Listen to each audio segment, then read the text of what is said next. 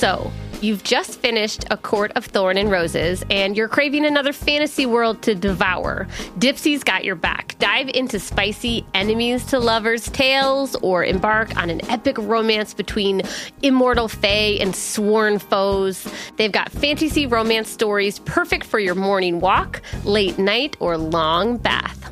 Dipsea is an app full of hundreds of short, spicy audio stories. They bring scenarios to life with immersive soundscapes and realistic characters. Discover stories about second chance romances, adventurous vacation flings, and hot and heavy hookups. I gotta tell you that the immersive soundscapes are really what makes a good sexy story different from a not good sexy story because it just like adds like it's hard sometimes in like reading a novel to like get the actual feel of what's going on but when it's like oh we're like at the coffee shop and this is like actually happening it's like very different. And there's a growing library of fantasy series with werewolves greek gods and goddesses regency era historical fiction for you sam and fairy smut to explore the bounds of your pleasure. New content is released every week so in between listening to your favorite stories again and again, you can always find something new to explore. Dipsea offers a modern approach to romance through high quality and captivating audio fiction. For listeners of the show, Dipsea is offering an extended 30-day free trial when you go to dipseastories.com slash justbreakup. That's 30 days of full access for free when you go to dipsea stories.com slash justbreakup. dipseastories.com slash justbreakup. When you need mealtime inspiration, it's worth shopping Kroger, where you'll find over 30,000 mouthwatering choices that excite your inner foodie. And no matter what tasty choice you make, you'll enjoy our everyday low prices, plus extra ways to save, like digital coupons worth over $600 each week. You can also save up to $1 off per gallon at the pump with fuel points. More savings and more inspiring flavors make shopping Kroger worth it every time. Kroger, fresh for everyone. Fuel restrictions apply. Welcome to Just Break Up, the podcast about love, heartbreak, and all the relationship advice you don't want to hear. My name is Sierra DeMulder. And I'm Sam Blackwell. And this week, we're going to tackle topics like COVID romances in a more open world, mm-hmm. establishing boundaries with future in laws, and emerging from quarantine as a single person. Mm. But before we begin, we just want to give you our Surgeon General's warning, which is that we are not licensed mental health practitioners and we clearly are not very professional podcasters either. No, no. And to adding to our general lack of qualifications, we're adding some alcohol. So yeah, absolutely. Cheers. Here Cheers. we go. Yay. Happy three year anniversary. Mm, I know. Um, somebody in Facebook said, I want to know what they got themselves, what leather gifts they got themselves. We didn't get any leather, leather gifts, unfortunately, but we um, went shopping. Yeah, we bought ourselves a lot of other things. So. oh my God, three years. I know. Wild. First of all, I cannot believe. Wait, we're not. We're go, we're all out of sorts. We're not professionals. Please take this advice as you see fit. We are only here to offer our humble musings, so please shed some understanding and maybe some laughs on the incredibly rewarding but mostly confusing thing experience that is love. I'm going to giggle this whole show because we're in the same room. No, this is weird. For the first time in over a year. I also was just tripping thinking about the fact that we've done the podcast for three years, which means we've been friends for like 13 years. Yeah. Well, I mean, we met when I was 21, 20, and I'm 33 now. Is that how old I am? yeah. So, third, third anniversary. Mm-hmm um, three years of unprofessional, unqualified love and life advice. And so, uh, in honor of all of that, y'all, we want to do a check in topic um, that is like self reflective and topical. Yeah. And so we're going to check in about um, the bad uh, advice. Oh, wait. Spencer, in the recording of this, edit it all out or edit this small part of it. Because I this is this is what I want to say. Um, so not only is this our three year anniversary live show, um, before we get into our check in topic, um, this is our 150th episode, y'all. Like I cannot believe that this timed out that way. That's wild. 150 episodes. Our sesquicentennial. you've been you've been holding on to that word, waiting to say it. Oh, I just love it so much. I grew up next to the Susquehanna River. oh, fun. Yes. Mm. Yeah. I'm super excited. But I mean, 150 episodes. I feel so uh, lucky to do this with you Mm-hmm. and lucky to do this with Spencer and with all of you. You just break up community mean more to me and to Sam and I and Spencer than you could possibly know. Absolutely. Um, and so, yeah, we're so happy to be here in the same room. I know this is crazy. This is great. This whole setup makes me feel like I'm in an episode of like Black Mirror. Oh, that's funny. I thought you were going to say that it, you were a daytime talk show host. oh, I wish. I know you'd be so good at it. Honestly, I was so Chris Harrison recently was forced out of The Bachelor, and it was my dream to replace him as host of The Bachelor. You would be so good because you'd be like, "So tell me the drama." Yeah, no, absolutely. Unfortunately, I didn't get famous enough to, to make that happen by the time he retired. right, y'all. All right, JBU Nation. you know what your job is.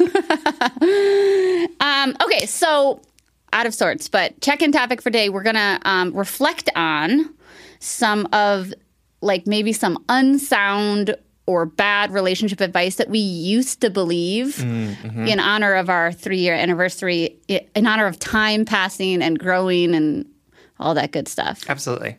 Do you want to go first? Yeah, I can go first. Um, so I didn't hear this advice like told to me. I more learned it from um, the relationships of yeah, Oh. people around me. uh, is that you have to do everything together.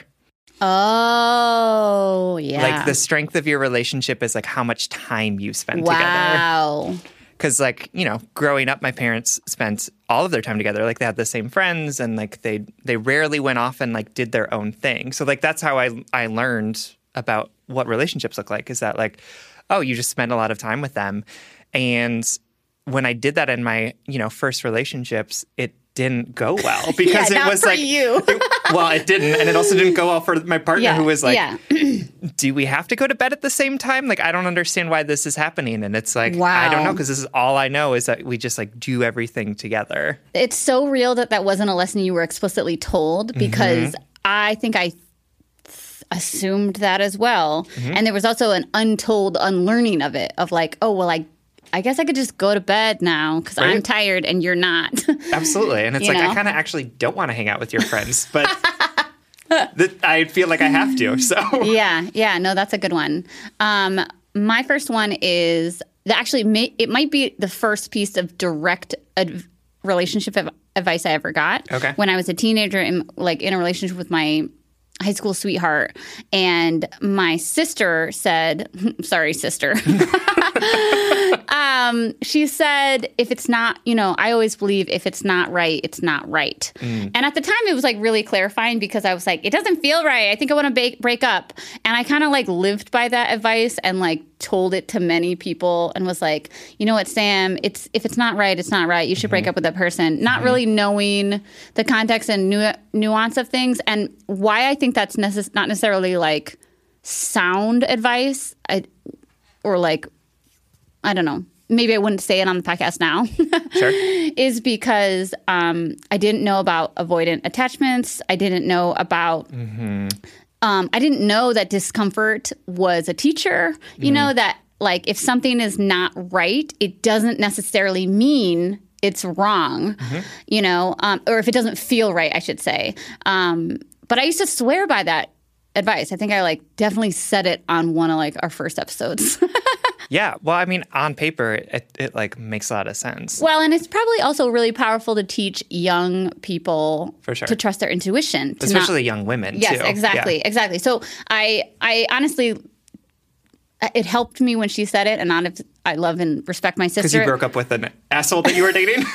yeah, no, he was very sweet and deeply in love with me. oh, no. Still, I shouldn't say this because he's engaged now. well, cut that out of the main episode, No, but don't it's too leave late it. now. It's his own fault. Nothing happened. He just needs to get his emotions in order before he marries someone. okay. Oh my god, I don't know what I'm talking about. Do you want to know the story? I'll tell you later. Yeah, when we go get tacos after this, you are telling me this story. Oh god, I hope no one listens to this episode. Um, okay, so hello live stream. um, uh, okay, second one. My second one is don't go to bed angry. Oh, so many people still believe that. Maybe know. I do too. But like I've definitely gone to sleep angry and then woke up and been like, oh, I'm not angry anymore. Oh my god, absolutely. Isn't that the truth? Like seriously, I've been in You just so need many like fights. you need a good REM to like realize you're being a dramatic oh, idiot. Oh, absolutely. Where it's just like, oh, in the light of day, this is actually not a huge deal anymore. Yeah, And it's like, and I think that it, it encourages us to do, to like focus on the conflict resolution over the conflict itself, right? Like That if we is have to real. resolve it now before we go to bed, then like, are we actually addressing any of the deeper underlying issues that well, might be happening? Well, and happening? as we know, some compa- some conflicts are unresolvable Mm-hmm. because they are literally just um, mismatching realities. You Right. know, Yep. like you're just never going to see the it the same way. It's not Absolutely. like um, it's not like a conflict like you cheated on me. It's like a you know little bickering and things like that. Absolutely. I think like better advice would be to be like breathe into empathy before you go to bed, right? Yeah, like yeah. something that's less of like we have to make things right and more of like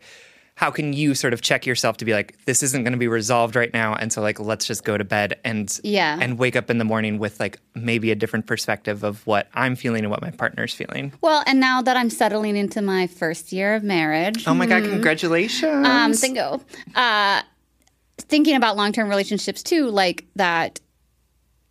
If I'm in this relationship for the long haul, small little grievances, Mm-hmm. you sometimes you you go to bed angry, like Oh, absolutely, maybe right? like go to bed annoyed, you know what Yeah, I mean, yeah, or for something sure. like that. And I used to. I used to think that everything had to be a conversation, or everything we had to be on the same page about everything, and that's just Mm-hmm. Right. like not a r- part of reality. Absolutely. Like if I go to bed and the bed's not made and I'm annoyed by it, like it's not important for me to be like, well, I'm angry, so now I have to address this before I go to bed, right? It's more like, no, I'm just going to go to sleep. And then in the morning, we can talk about this as like, Maybe this is a whole other check-in topic is how do you manage or carry anger anger or grievances that are not deal breakers. Right. You know what I mean? Like Yeah. because because that's maybe that's my my second piece of advice is that like true love feels or like maybe not advice but like an idea about dating but that like love feels good all the time Right. so then then we learn that anger or anything on the spectrum of a quote unquote negative emotion isn't a good thing right?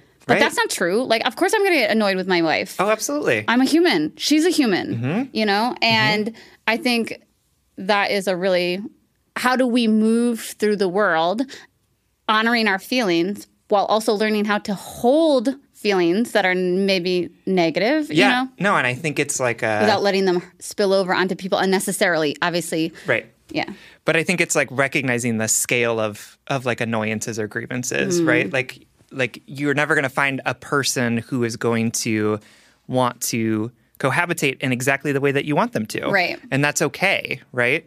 And so what are the things that are of a scale that they need to be addressed and changed and what are things where it's like, well, I am intentionally cohabitating with this person who is like their own person.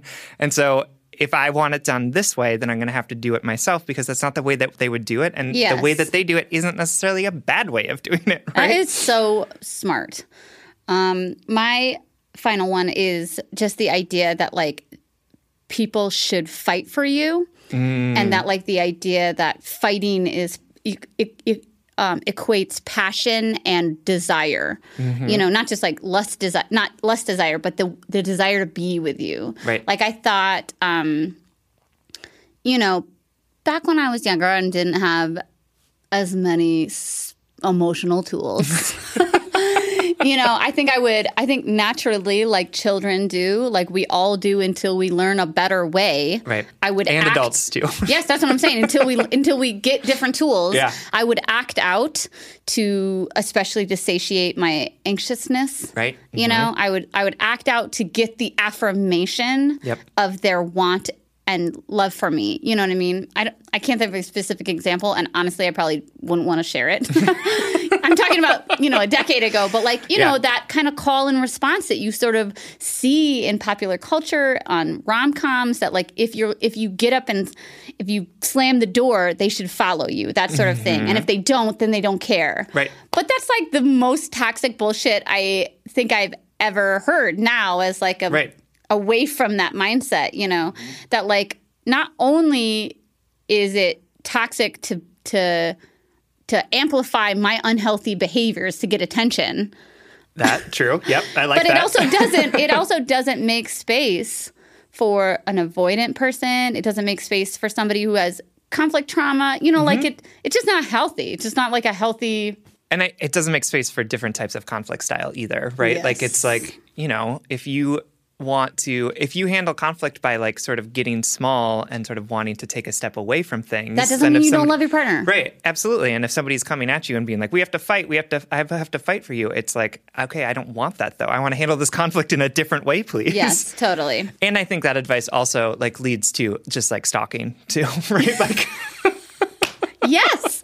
Yes, this person broke up with me and now I'm going to fight for them. Yep. So I'm going to show up at their apartment in the middle of the night or mm-hmm. you know, that is so that that fighting or that fighting for equates passion when it's really just really it can be so often unhealthy. Let me just say that. absolutely. Yeah. absolutely. The great unlearning of everything. I know. It's just so wild how how much bad dating advice there is out there. well, I think about it like again and again. I'm reminded that um, we're not given manuals to do this. You know, like it's not like we're born and somebody hands us like a huge three ring binder that's like how to be a human in relationship with other people. Um, it's No, it- I we- wish I know, right? that would be so helpful. and there's bad advice out there because of you know gender norms because of cultural um, his, histo- history. There's bad advice out there because of rom-coms. There's a million reasons why. Right. but it's it, it to me it comes down to the fact that we're all just like flailing and trying to figure it out and like trying to find cues and trying to find meaning um, in everything when when we're kind of um, when a lot of things don't make sense. I. Absolutely. No, and I think that that impulse to want to make hard and fast rules too is like us trying to exert control over like a really uncontrollable world where like no two relationships actually look the same. That is right? such a great thing to say right now on our 150th episode because I, I've often thought like you know you and I just do our best to like answer our let- the letters as like holistically and nuanced as possible, but like some advice one you know one advice to one letter might not apply to anybody else in the world or or you know like it's so nuanced and complicated and I think I guess to summarize we're just grateful to be on this chaotic journey with all of you, Absolutely. figuring out as we go along. Are you ready to get into the first letter of our 150th episode? I, every time I say that number, I feel like I am in the Hunger Games or like oh, the, you know Effie, like the 150th Oh, episode. May the odds be ever in your favor. Yes, lovers. Yes, head and heart workers. May the odds ever be in your fucking dating favor. Honestly. All right. it is like the Hunger Games out there. It is for real. All right. So our first letter comes from Miranda, who is writing from Chicago, baby. Miranda writes, Hi, love the show and have felt reassured by listening to other people's problems that I haven't experienced. So I'm hoping that this one also touches a nerve and soothes someone. Hmm. Where to start? I'm a 32 year old woman who owns my own company and works a lot. I always say that doesn't mean I have a lot of time for dating to explain why I never date. Hmm. But honestly, I think I could make time since I have time for family and friends. If dating didn't completely terrify me, but it does terrify me. So, so far, dating and falling in love has mostly been on my to do list, the same as buying a new lamp for my kitchen. it's something I assume I'll get around to eventually. I've been to therapy and I'm working on vulnerability, but I'm still rusty at it, which is part of my problem here. Q 2020. Suddenly, all of my work was canceled last March, and I had no work and loads of time to just sit on the couch and have long conversations over text with strangers, since I was already spending all day reading the news and talking to my friends on my phone. I am a hopeless romantic and impulsively got back on Twitter in May of 2020, hoping to miraculously meet someone and have an amazing whirlwind romance with a man or a woman in my city so that we could meet once things calmed down. But when the romantic miracle I wanted happened, it was a man I met through a mutual friend on Twitter who lives nine hours away. Not quite the Chicago lover I was hoping for.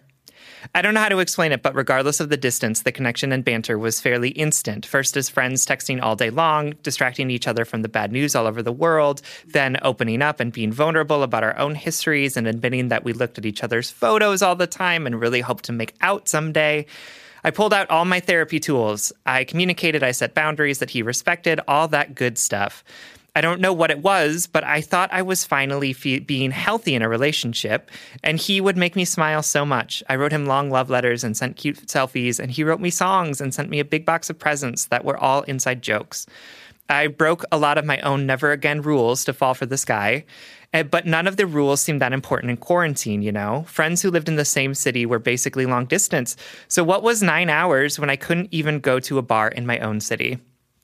In 2020 of or in July of 2020, after two months of near constant communication, he drove to visit me and we got an Airbnb for the 18 hours that he could stay. I was nervous that we wouldn't connect in real life, but after the initial awkwardness, it was the best date I've ever had. We literally talked until sunrise. My hopeless romantic heart was hooked. We left, he left and promised to see me soon, but then coming back in August became coming back in October, then became coming back after we're vaccinated. So I haven't seen him since that first date in July.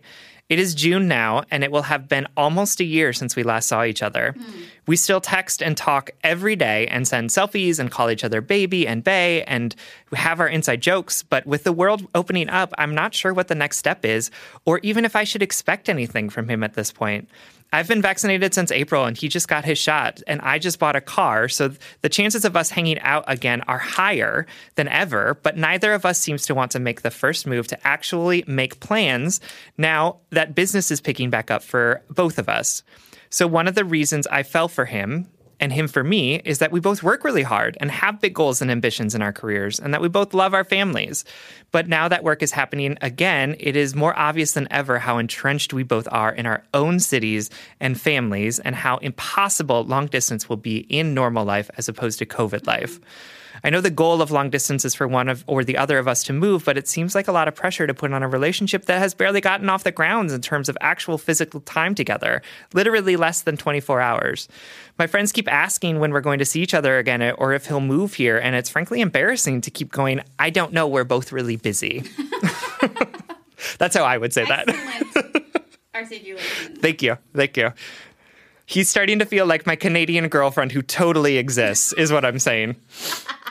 I know I should flat out ask him what the hell is going on and if we are ever really going to hang out again so that we can get on the same page and make plans. But like I said, work is busy and for me. And frankly, if I stop talking to him, I'm afraid I still won't have time to fall in love with anyone else now that I'm back in real life and not quarantine life.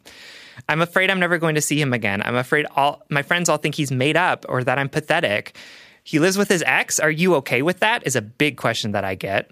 I'm afraid I'm wasting my time. I'm afraid of seeming crazy. I'm afraid that if we stop talking, I'll have no one to talk to. And yes, I am sometimes afraid that his ex wife is skinnier than me and he secretly likes her better, even though he reassures me during my monthly body breakdown that this is not the case. I'm the number one hottie and he hasn't touched her since pre breakup. I can't tell which fears are rational and which fears are irrational. I want to keep talking to him and loving him and flirting and sending presents and love letters, but I also want to know that there is something growing here or that it could be something more concrete with real plans soon in a way that 2020 didn't necessarily allow me to think about until now. Mm-hmm. I guess I'm just wondering how to proceed with this thing that has gotten me through the last year as I proceed into the next year.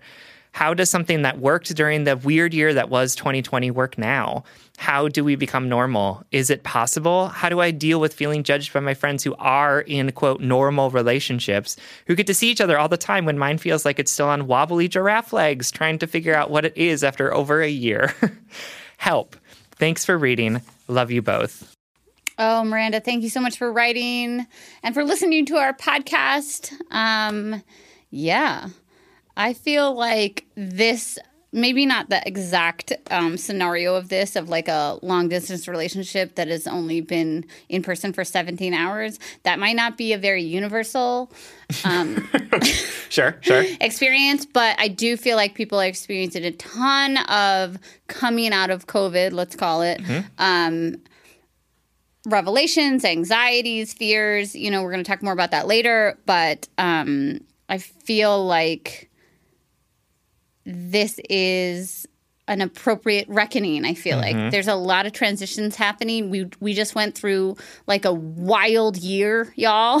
Seriously. a wild like we did that. Like that's who we we survived that. Absolutely. Um, well, and and, we- to be clear, it's also like still happening in Yes. places too, and right? We, and we are and were inherently changed by it. And so now we have to figure out who we are now. Absolutely. And I think at the beginning of this pandemic, one of the things that we talked about was that like this pandemic is going to change relationships, And right? it- boy, did it. right absolutely. And it's going to it's going to end some relationships right? It's because people are not able to see each other or they move in too quickly and things fall apart. It's going to make some relationships stronger because people are going to spend more time to what are you what are you mouthing to spencer I'm sorry, the champagne is so good. Oh. And, and I'm drinking it I'm drinking it so fast that I was just like I went and reached for it and then I go, Nope, nope, slow it down, DeMulder. Slow it down, DeMulder. sorry. this being in person thing is Woo! is not working i like it better when i just just No, no, assume sorry. that you're yeah, bait yeah. When waiting you can on my stare at yourself in the fucking Zoom screen. exactly now i have to pay attention to what you're doing It wouldn't be a thing if Spencer didn't catch me going, no, no, no, no. okay, it's very good though, Spencer. it is it's great thank you for getting it Okay, maybe I'll get some more after the second letter. absolutely Just pace Okay. myself. So as I was saying, I'm really sorry. You were saying something so accurate and intelligent and articulate. That was entirely my fault. so yeah, so some relationships are going to be strengthened because of it because Yes. like people like we're, they're going to have to spend more time Relationships change, together, good right? or bad, Absolutely. Like. I feel I feel much more connected to Peter than I did before the pandemic because Mm, wow. we just had to be around each other more. Like I know what his I know more about what his job is like. Like it, I have Mm. more context around that. Like I've seen him in places and in um, emotions that I didn't necessarily see him before. Like so that's great. And also for you, Miranda, COVID started probably some relationships too Yes. where now we have to figure out like is this a sustainable thing so like Sierra Yes. said even though this isn't necessarily a universal experience it's You're in good company. yeah absolutely there's like a lot going on here in all sorts of relationships that we're trying to figure out as we move into a different way of being and a different way of existing Yes. And that is not to say for people out there who are like, oh my God, my relationship started in COVID. What does that mean? That it, it your your COVID relationship, Mm-hmm. let's call it, it was not a relationship of convenience sure per se. Yep. Right. Um, it just happened because um, it was ushered along because of certain circumstances. Absolutely. Right. Yeah. That's it. It doesn't like in Miranda's case. Miranda, it doesn't lessen the quality or value or inherent worthiness of your relationship. Your relationship is worthy. Right. You are worthy of a happy, healthy Mm-hmm. relationship. Um, and the fact that you got together in such a strange circumstance doesn't lessen the value of it. Absolutely.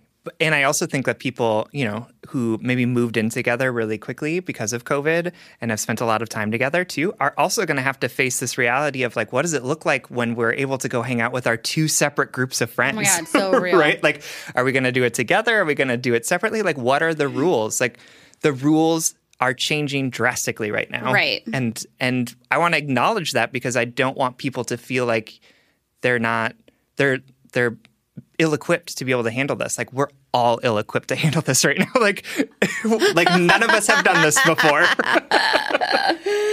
Yes. Um, yes.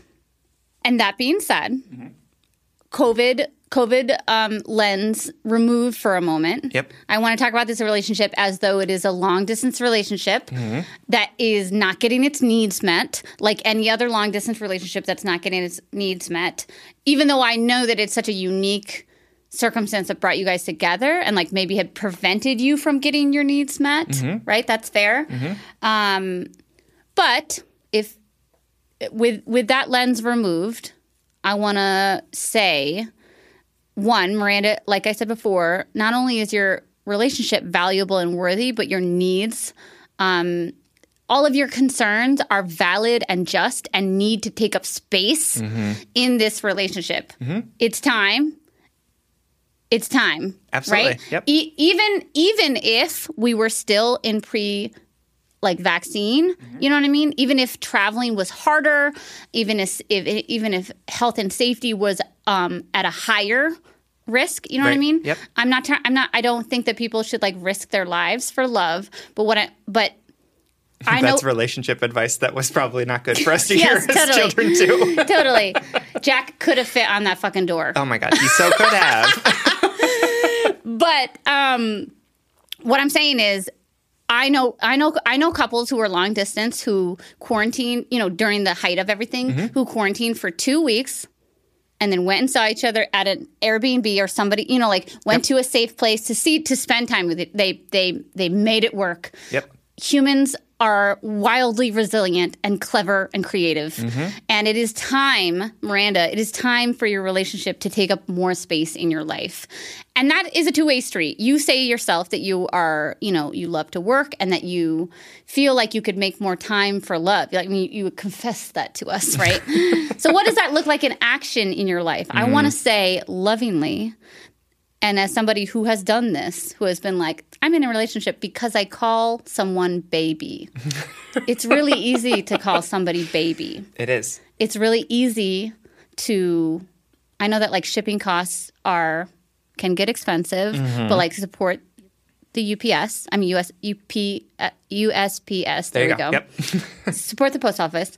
Um, but like that is baseline effort, and now we need more. Right? Absolutely. It's very valid that you want more. Oh, absolutely. I think so. And I, I know that you struggle with vulnerability, right? Because you told us that as well.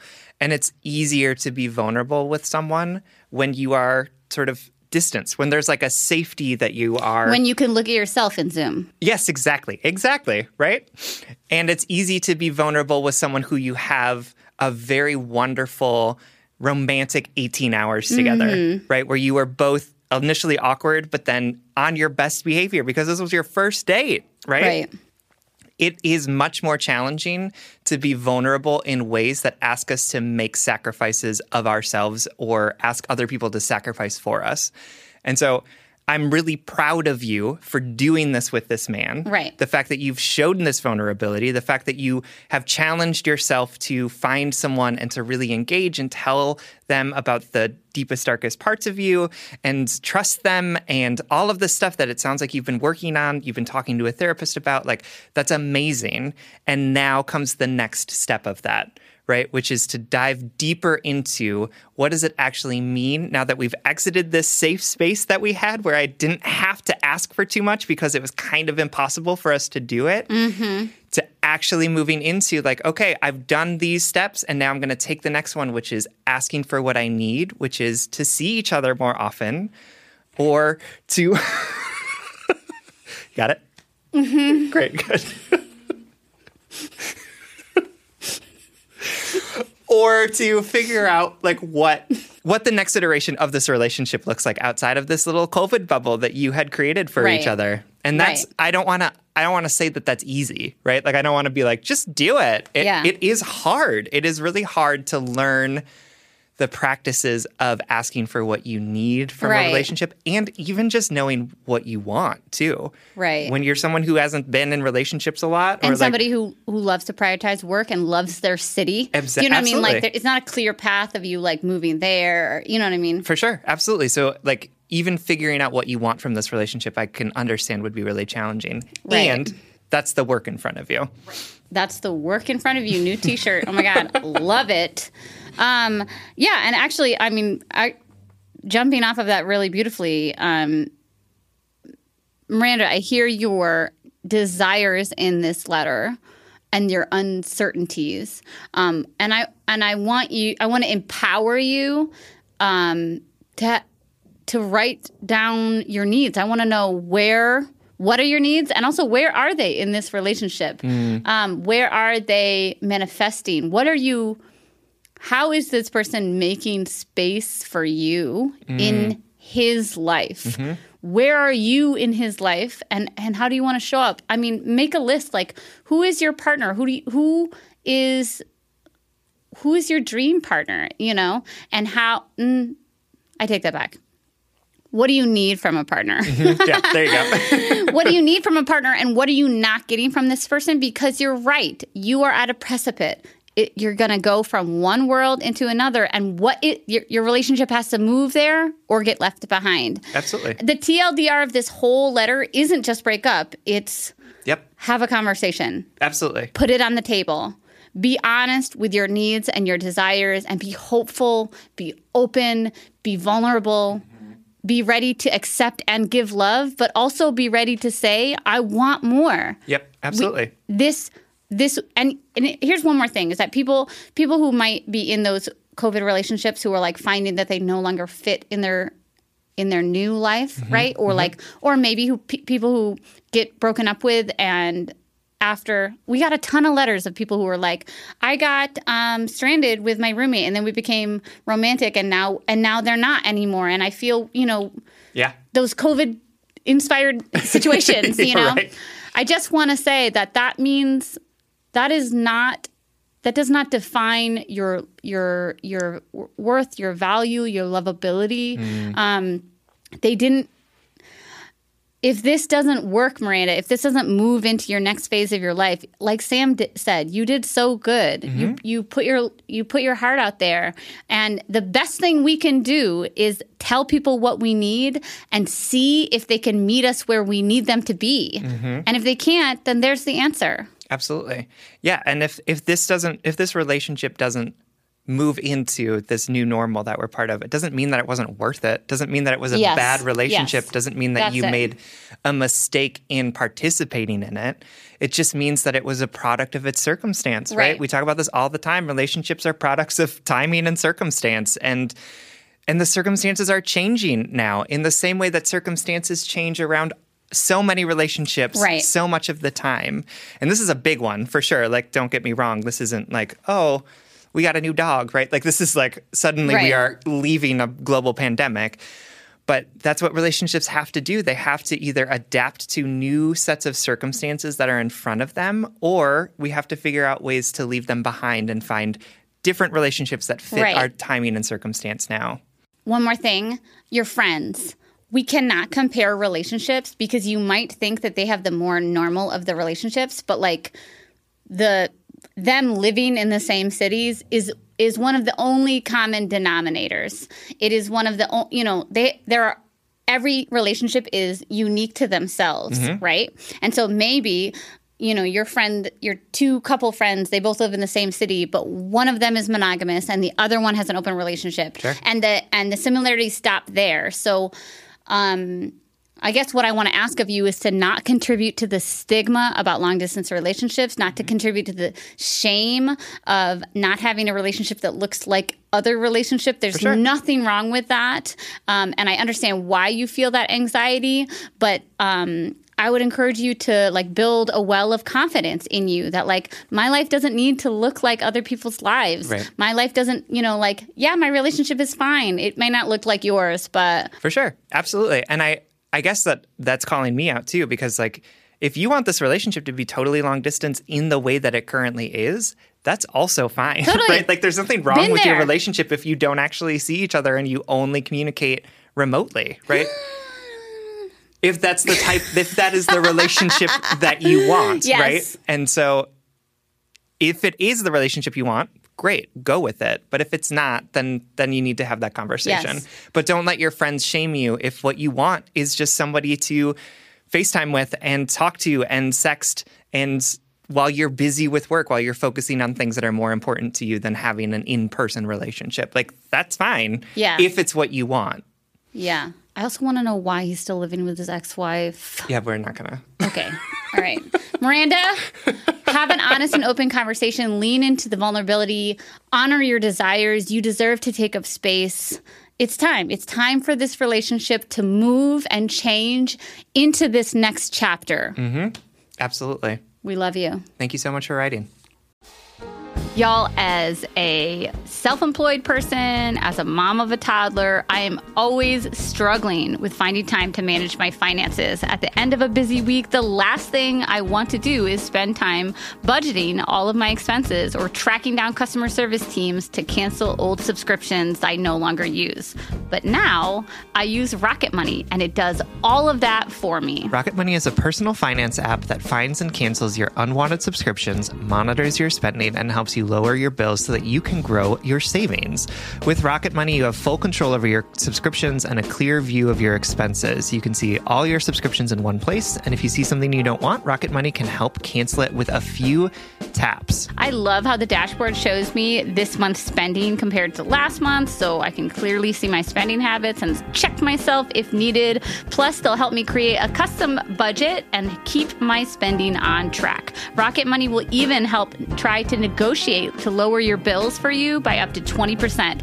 All you have to do is submit a picture of your bill, and Rocket Money takes care of the rest.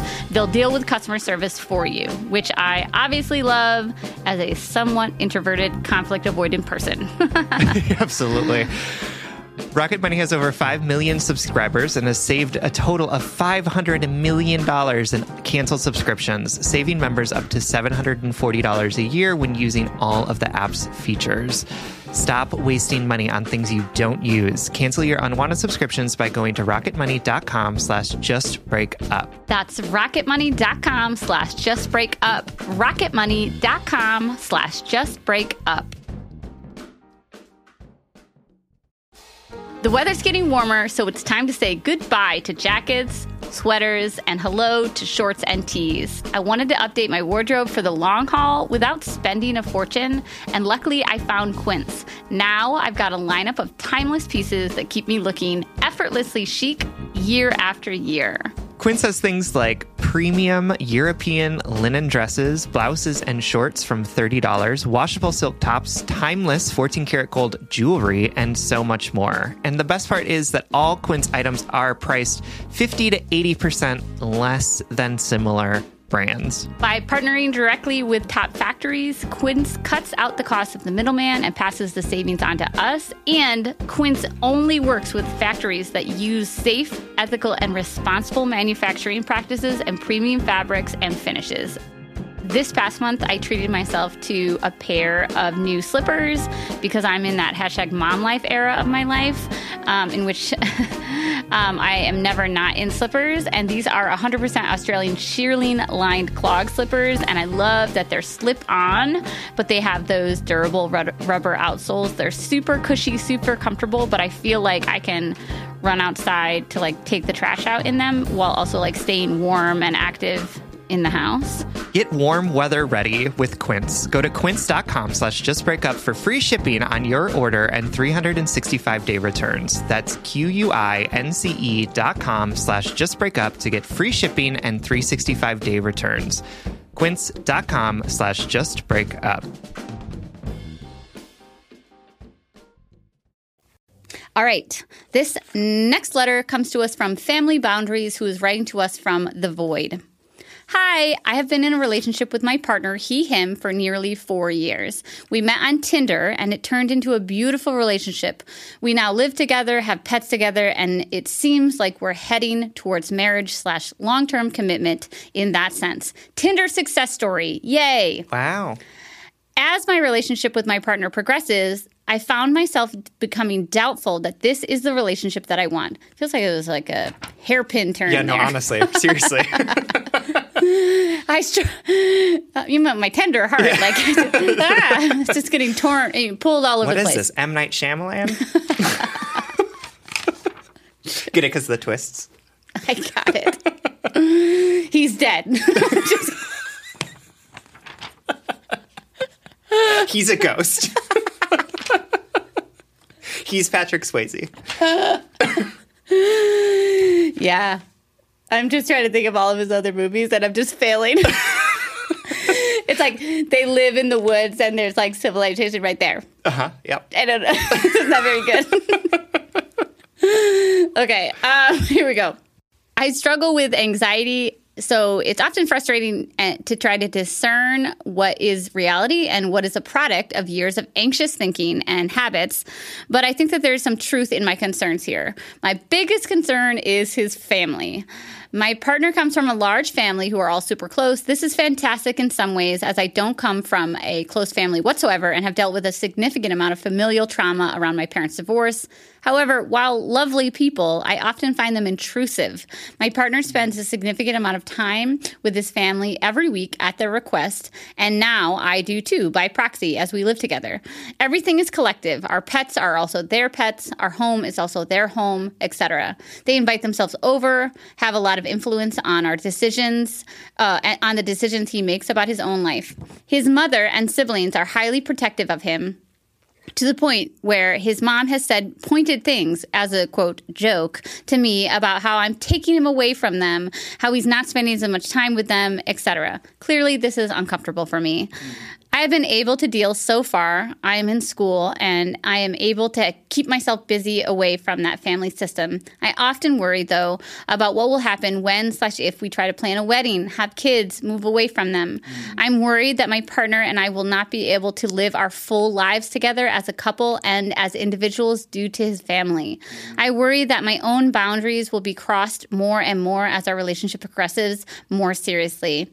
As I'm an avoidant person, I am often left with the thought of should I leave this relationship entirely, just deal, or try to figure it out. I love my partner so, so much, but I'm not sure if I'll end up resentful of him and his family later on. Anyway, how should I deal with family boundaries and their influence on my relationship? Any help is awesome.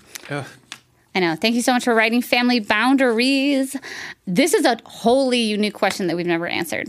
Yeah, no, and I'm also watching the show Kevin Can Fuck Himself, mm-hmm. which is like about like a sitcom family, but like the the dark side of the sitcom family, where it's like her husband is this like hilarious man, Right. but then like she's deeply unhappy because all of his like family's around all the time. Starring Annie Murphy, that's Yes, your last name yeah. from And so, like- Schitt's Creek. Yes, and that's so like reading this letter, I was like picturing in my head like you as Annie Murphy, like just like so fed up with your partner's family. Yeah, totally. Um, I feel like uh, so I have seen this play out in real life um, in in loved ones of mine, and this is really tricky. I do want to make so I want to make space for the fact that you said you have an avoidant that you're slightly avoidant, you're very anxious. Mm-hmm. Um, I want to make space for that, and I also want to like or call out that and call or call in to mm-hmm. the space, and also call in the fact that you say you love, love, love your partner. Mm-hmm. You know that you're happy. That right. you didn't say I am. Miserable. Yeah, Right? Like you said you, you- like love him very much and are super happy with him. Yes. So I'm going to talk as though you're going to move forward with this because in the long run, I would hate for you to leave a happy, healthy relationship because you're afraid of something that could happen Right. Right. one day, right? Um, and I want, I don't want anxiety to take that from you. Um, that being said, obviously relationships are nuanced and complicated, and I don't know what's sure. going on in your relationship other than that. Um, so I'm going to give you, I'm going to talk about strategies about moving forward. Yeah, absolutely. I think that that is really the the way to go. Like, there's Right. something in your letter that's like, oh, you're completely incompatible, but I do think that there are things that need to coalesce together. Yes. Right. That that are going to help you make this a relationship that's going to work really well for both of you. Yes. Uh, because I don't think I think you're right to sort of fear intervention in this. Like, and I think that you're not making this up, right? Like, this is Yeah. all really happening. So, what are some strategies that you can do to help establish some boundaries with your in-laws Yes. in ways that are going to help support you and your partner? Yes. So, as I was saying before, um, I've seen this sort of story or life experience play out post marriage, right? Um, and uh, it is what you say it could be, right? Right. When those boundaries go unchecked, when we have different, um, when when we have different family styles that can be really challenging. Yeah. Um, and the biggest takeaway that I can, the biggest lesson I can like absorb from watching that play out um, in in other people is. Sam and I always say that like no one can uphold your boundaries except you. Right. But in this case, but in this case, your partner must, and I say must, become an advocate for your shared boundaries as a couple. Yeah, no, that's real. They I ha- love that this is the exception to that rule. It's like Well, it's true. you have to uphold your boundaries, except for in this instance. well, I feel like, and- and particularly in this instance, there's like so many dynamics at play. Like, of course, you want to be nice to the in-laws. Oh, you know what I mean? Like, you don't want to, you don't want to take their baby away from them. You want to be kind, um, and and and also like another reason why your partner has to be an advocate for these boundaries is that if you uphold them alone and they are silent, it immediately paints you in a picture, it paints sure. a picture of you, and immediately makes it a you versus them thing. And it's not that. It's not a versus thing in the first place. Yep. But it is a your boundaries as a family, as a couple, right. and how they interact with the family. Um, and how this can happen, honestly, I have no lived experience in this, but no, that's not true actually, because mm, um, because of what my wife has seen unfold, like in couples that we know, she uh, has been really amazing at making sure that her boundaries with her family are not my boundaries, right? That they're different. That they just because again, don't do everything together. Just because, Right. just because um, you're a couple, because just because you're a you know a unit doesn't mean that and and may, even even in marriage, if you marry into that family and that family becomes your family, Mm-hmm. that does not mean that your partner's boundaries are your boundaries, and Right. they need to be the point person. I really believe so. Oh, absolutely. I think that you need to you need to engage your partner in this work, Yes. and he needs to be able to see some of the boundaries that you are wanting to put up, and at the same time. You also need to see that his family is an important part of his life, right? Too. and they have a different relationship to reality than you do. Uh, Absolutely. Yeah. And it might be important for him to engage his family in decisions about the wedding or Right. in decisions about how you raise your kids. And that's not a bad thing, right? But you need to talk to him about what your collective level of comfort is about the how much they're engaging Right. in those decision makings. Right. Right? Cuz like it might be that you're completely incompatible. It might be that he's like, nope, I kind of want them to be involved in everything. And you're like, absolutely not. I don't want them involved in anything. Right. But I think that if you can have a conversation with him about this specifically, you can find a place where you both might not be super perfectly happy, but where you can both sort of have a level of comfort that makes you both able to continue this relationship that seems so wonderful and healthy in so many different ways besides this part.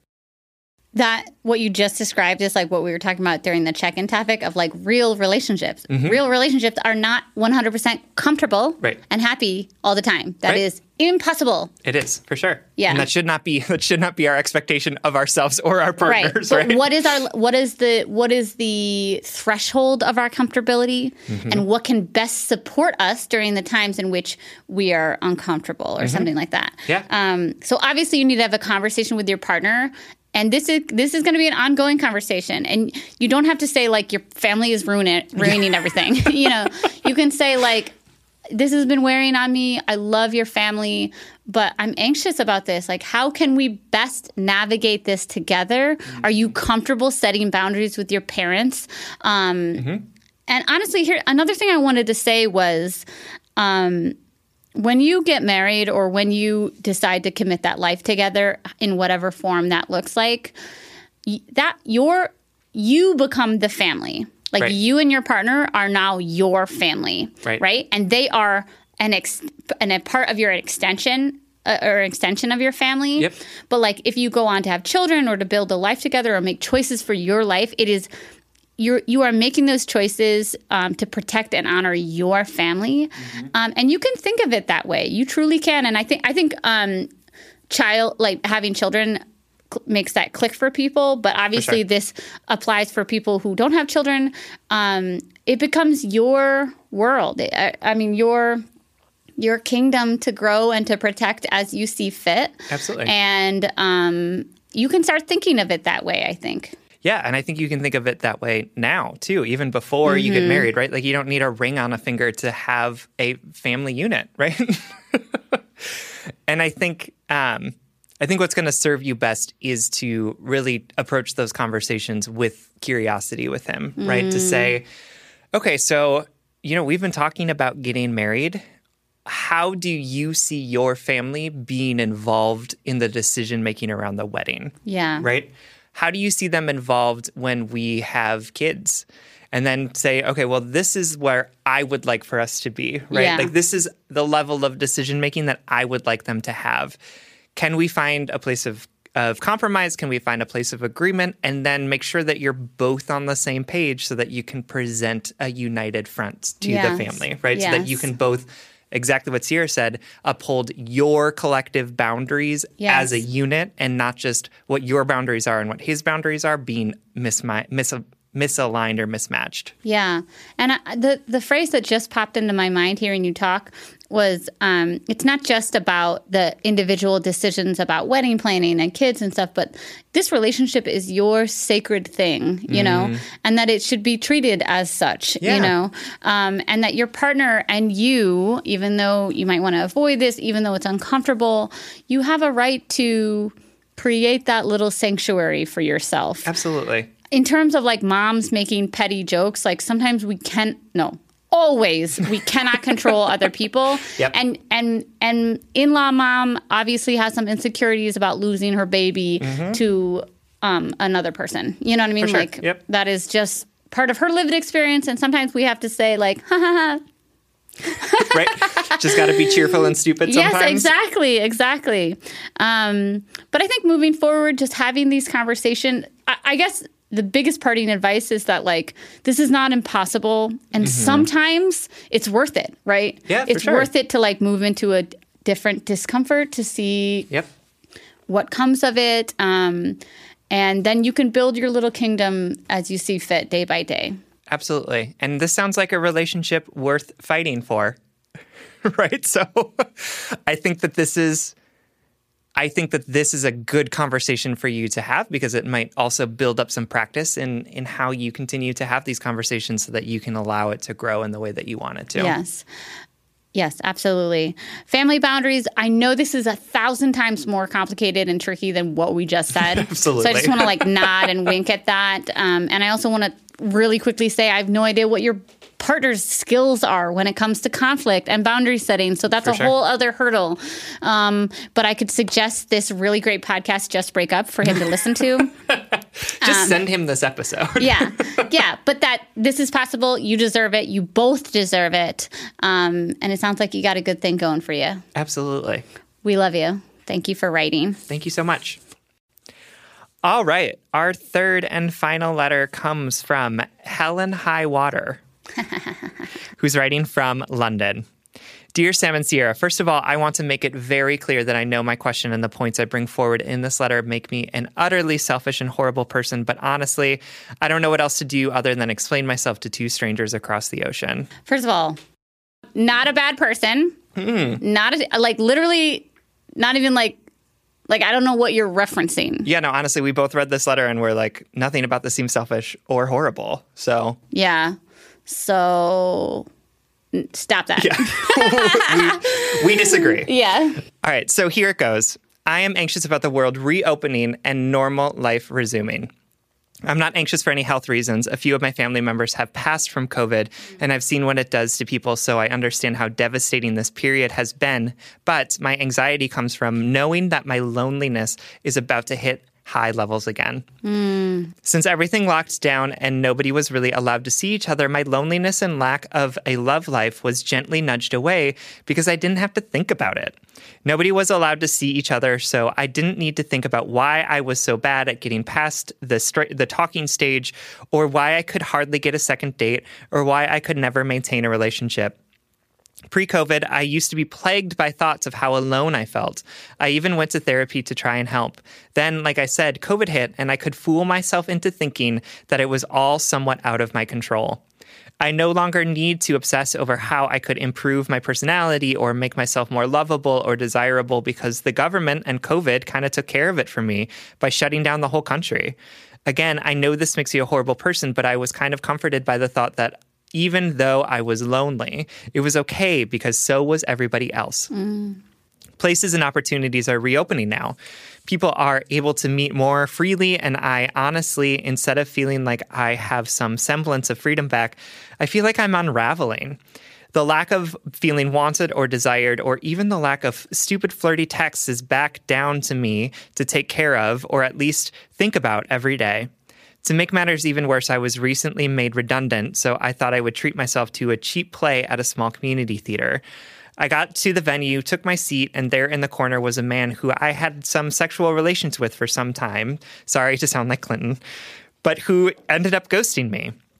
He was there on a date with someone he met a few months back, something he refused to do with me as he didn't see me as the kind of girl you take on a date. Mm. I would like to make clear that I didn't feel anything towards him, that gen- they genuinely looked beautiful together, but I just kept focusing on them holding hands, and slowly my brain started to think about all the couples in the vicinity. Mm. I know I should focus on friends, family, and finding a new job, and hand to God, I'm doing all of that. But I can't help thinking about the last time someone held my hand, or somebody wanted to make me happy, or take care of me, or even had a crush on me. It's been so long. How do I step back into a world that's full of reconnecting when I so desperately want a connection, but find it so difficult to hold on to one? How do I move back into having to claim responsibility for the for being this single when I know how much pain and self doubt comes with it? Thank you both for even reading this letter, and thank you for the kindness you have shown to the wonderful JBU community. Oh, Helen, thank you so much for writing. I, Helen, I love you. I love you deeply and genuinely. I love your worrying and full heart. I love your compassion. I love that you saw beauty in that couple at the theater. And I love I love all of the parts of you that you don't love. I love your anxiety and your fear. Um, I love you. and I love every word you wrote. I hate that you're experiencing this fear, um, but I I'm in awe of your vulnerability. I'm in awe of the bravery that it took to even feel these things and then write them down. Absolutely. I love you. I love you. Seriously. Um, and I guess I also want to say, like, you beat yourself up at the in the first line of this letter, but of course it comforted you. Absolutely. Of course it comforted you. Mm-hmm. I mean, I think about like, oh my god, here we go. The waterworks people, here they come. yeah. so recently, I saw somebody who I knew their like. What I'm trying to say is, Helen, like, I, if you're a bad person, so am I. Because I recently saw mm-hmm. somebody who I knew was trying to get pregnant, mm-hmm. and they told me that they weren't, and I thought, oh, thank God, right? Even somebody who I love and who I would be so happy for if they were pregnant, Yeah. and also like people out there trying to conceive um, who have felt this sort of weird jealousy that like makes you feel like a d- dirty, terrible person. Yeah. I feel you. I'm sorry. Um, it's weird. I never thought I would feel something like this. But Helen, like, of course, we feel comforted when we feel less alone. Of mm-hmm. course, mm-hmm. that is the foundation of humanity, Absolutely. right? Is Yep. is is a de- desire to feel less alone. And when you felt comforted that other people were alone too, what a beautiful human you were. Like mm-hmm. way to find the, the community there, right? Way, Right. way to way to I don't know, it just makes sense. I feel like it's so easy for us to to to, think the worst of ourselves, you know what I mean? Absolutely. um, to think that I'm a terrible person for being relieved that I don't have to deal with a pregnancy announcement, you know. But of course, of course, I'm relieved. Of course, it is easier. Isn't Right. it nice when things are easier? For sure. When things were hard and now they're easier, like that's that's what happened there, Helen. And now it's going to get harder again, but that's okay. Yeah, and I don't know who told you that your feelings were selfishness, but that person was lying to you, right? You having feelings of loneliness, you having feelings of relief, you having feelings of pain are not selfish in any way. You're not a horrible person for feeling things, right? Right. And I think we just like so many of us tell ourselves over and over again that the feelings that we have somehow make us a selfish person right? And and none of that is true. None of that is real. It is we are human. We have emotions. We are beautiful in the fact that we can feel emotions. The fact that like the fact that we as a species have evolved to feel such a complicated emotion as loneliness or a complication or a complicated emotion as sadness over this pandemic and relief for the the peace it has brought us at the same time is amazing. It's Right. beautiful. It's wonderful. And and I just want to make it clear to you that the fact that you're feeling these things does not make you a selfish person. It makes you a human. It makes you somebody who is worth loving, who is who is somebody that I have a lot of respect for and a lot of love for because that's what it means to be human is to have complicated emotions and have them feel like they are at the expense of others sometimes. Right. But but it's just it is what it means to be human and it's beautiful so i want you to take that part of you that keeps telling yourself that feeling this way somehow makes you a bad person and i want you to say to that that part of you i know that that is not true i know that that is not true Right, totally. And Helen, I want to ask you what would your how would you treat yourself? How would you talk about yourself if you deleted the shoulds from your um from your internal repertoire. Like i should be with someone. I shouldn't feel this way. I know i should work on this more. I shouldn't fe- i shouldn't um, want this. I should be grateful. All of this. Sure. Right Sure. Right? right? It's not enough that we have a cult of couplehood, you know, that, that our Oh, society sure. presents this cult of romance that that is the that is the ideal and if you are not that you are broken. Right. it's- that's crazy. no absolutely On top of that, we there are so many shoulds. Like I feel so much I wonder what you would feel like in your heart if you stopped feeling like you weren't enough. If you stopped feeling like you needed to fix X, Y, and Z about you. And I and Sam and I say this a lot, and we're really trying to do this not to like be po- so positive, like and and toxic in that positivity.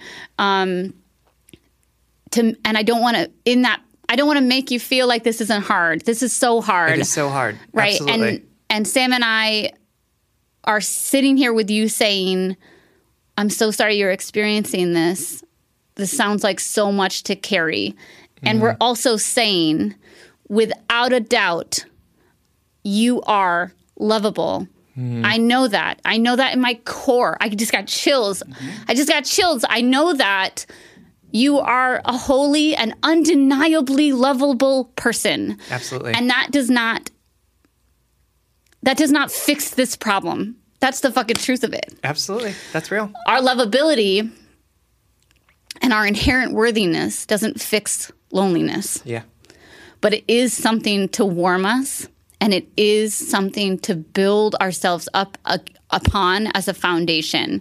And so I offer you that. I offer you myself as a witness to your worthiness. I offer myself as a witness to your pain, right? How much do we just need our pain to be seen and validated by somebody else? For sure. Absolutely.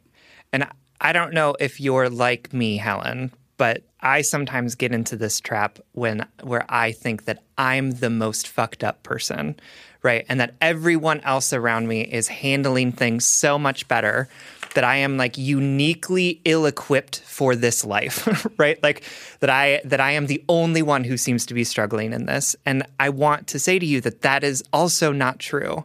And I have to say this to myself all the time, right? Like when I look around at people who are coming out of quarantine and are able to just sort of like be social and be around people. Like the story I tell myself over and over again is like, oh, I'm oh, I'm struggling with this so much more than everyone else is. Like I'm so I'm have such a deficit in me that I can't figure out how to just snap mm. back into this world, right?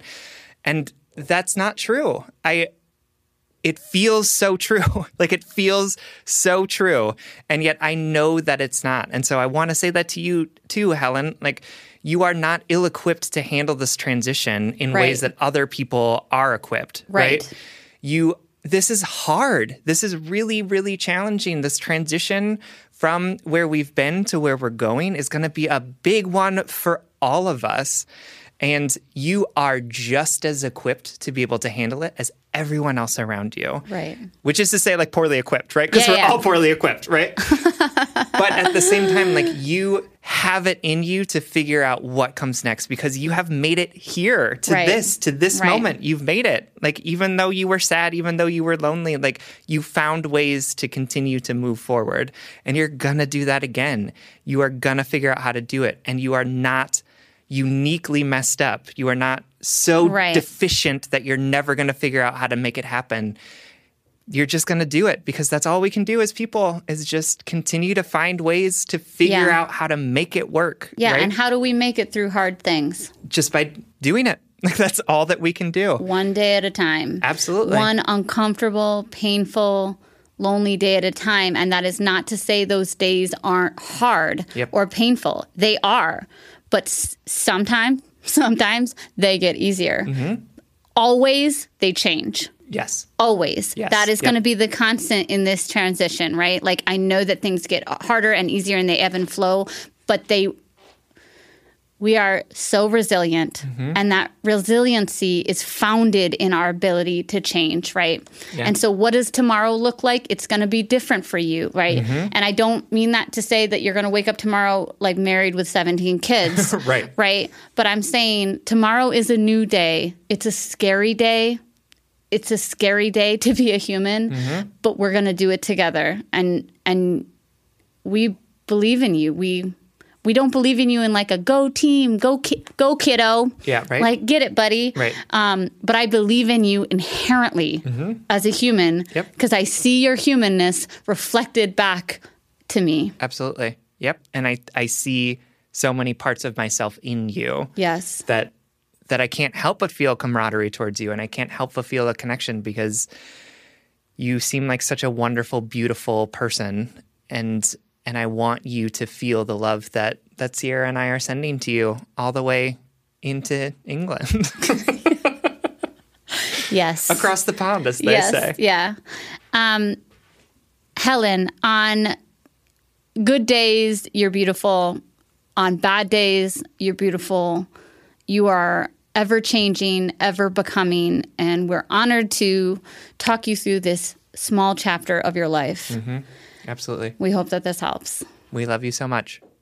All right, everyone. So this brings us to the blind date segment of our show. This is when we try and set you up with something we think you're really going to like. This week, our blind date is. time out this means we have given 150 things that we like Whoa.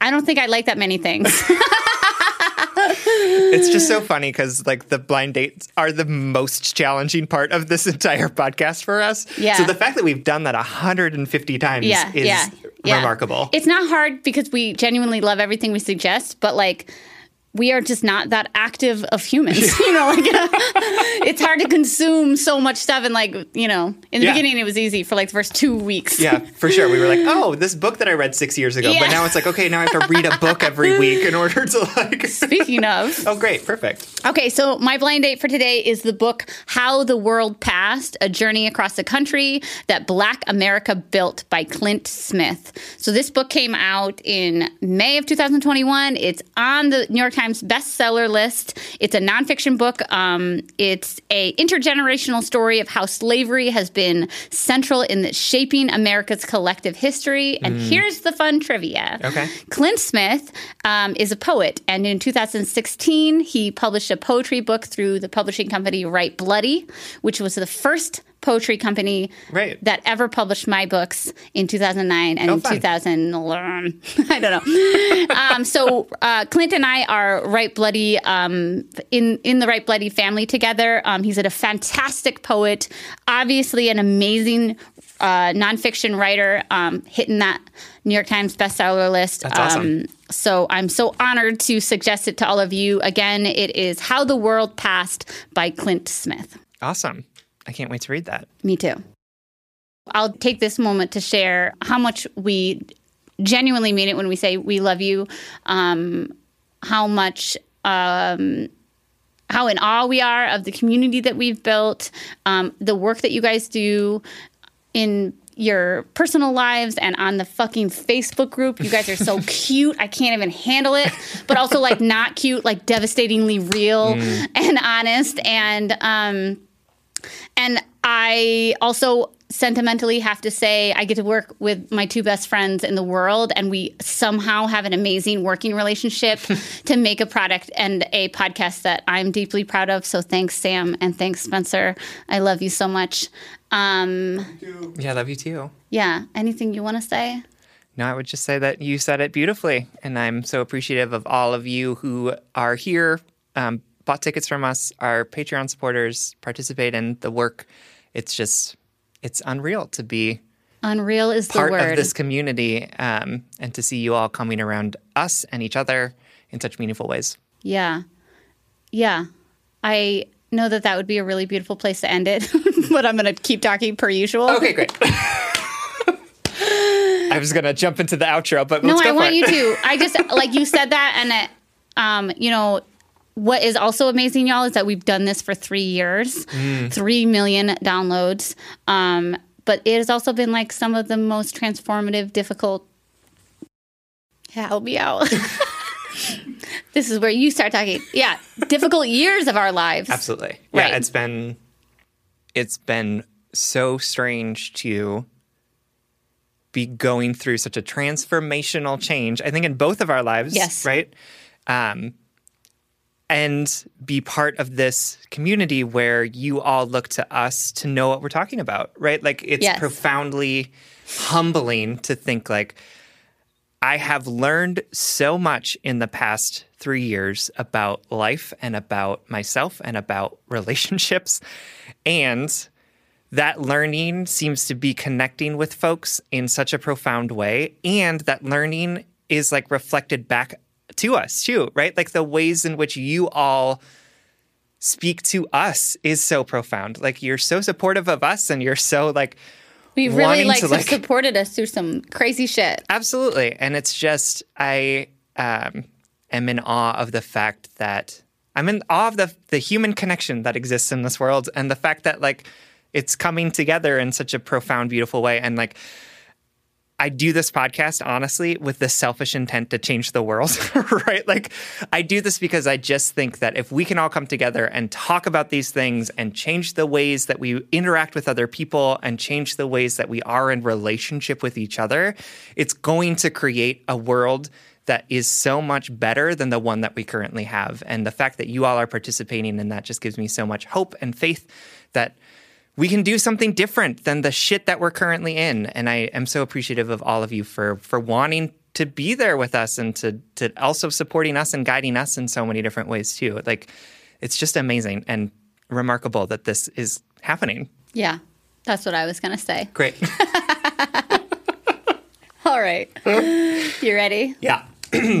All right, everyone. Thank you so much for listening. You can like us on Facebook and you can follow us on Twitter and Instagram at Just Break Up Pod. You can slide into our DMs, send us your favorite relationship meme, but most importantly, you can submit your questions about all matters of the heart at justbreakuppod.com, which is also where you can find some sweet merchandise. Some of it is still discounted. Check Amazing. it out. Yeah. Please remember to hit that follow button so that you can get a new episode every Monday exclusively on Spotify and consider supporting us on Patreon. If you support us on Patreon for as little as $5 a month, you'll get an additional bonus weekly episode as well as free tickets to any live stream Yes. shows that we do. That's patreon.com slash justbreakuppod. This literally keeps the mics on and helps us reach more brokenhearted souls who need two random strangers giving them relationship advice. Original music, editing, producing, managing, live show setup, champagne buying, everything by our amazing friend Spencer Worth Davis. If you all were in the room with us, I would make you give a- him a rousing round of applause. Absolutely. Everything we do is because of his love and labor and support. Um, please check out his music because it's actually really fucking good. Super good. On Spotify under the name Big Cats. And remember, this heartache, this mistake, this current joy, this struggle is just a small part of your story. It is a drop in the ocean of who you are and who you are becoming. You may believe that you are made of doubt or of mistakes or of shame, but again, that is just one part of you. If that is there, then there is joy and hope also. You contain the expansiveness of the universe, and even love was made for you. And if all else fails, Just break up.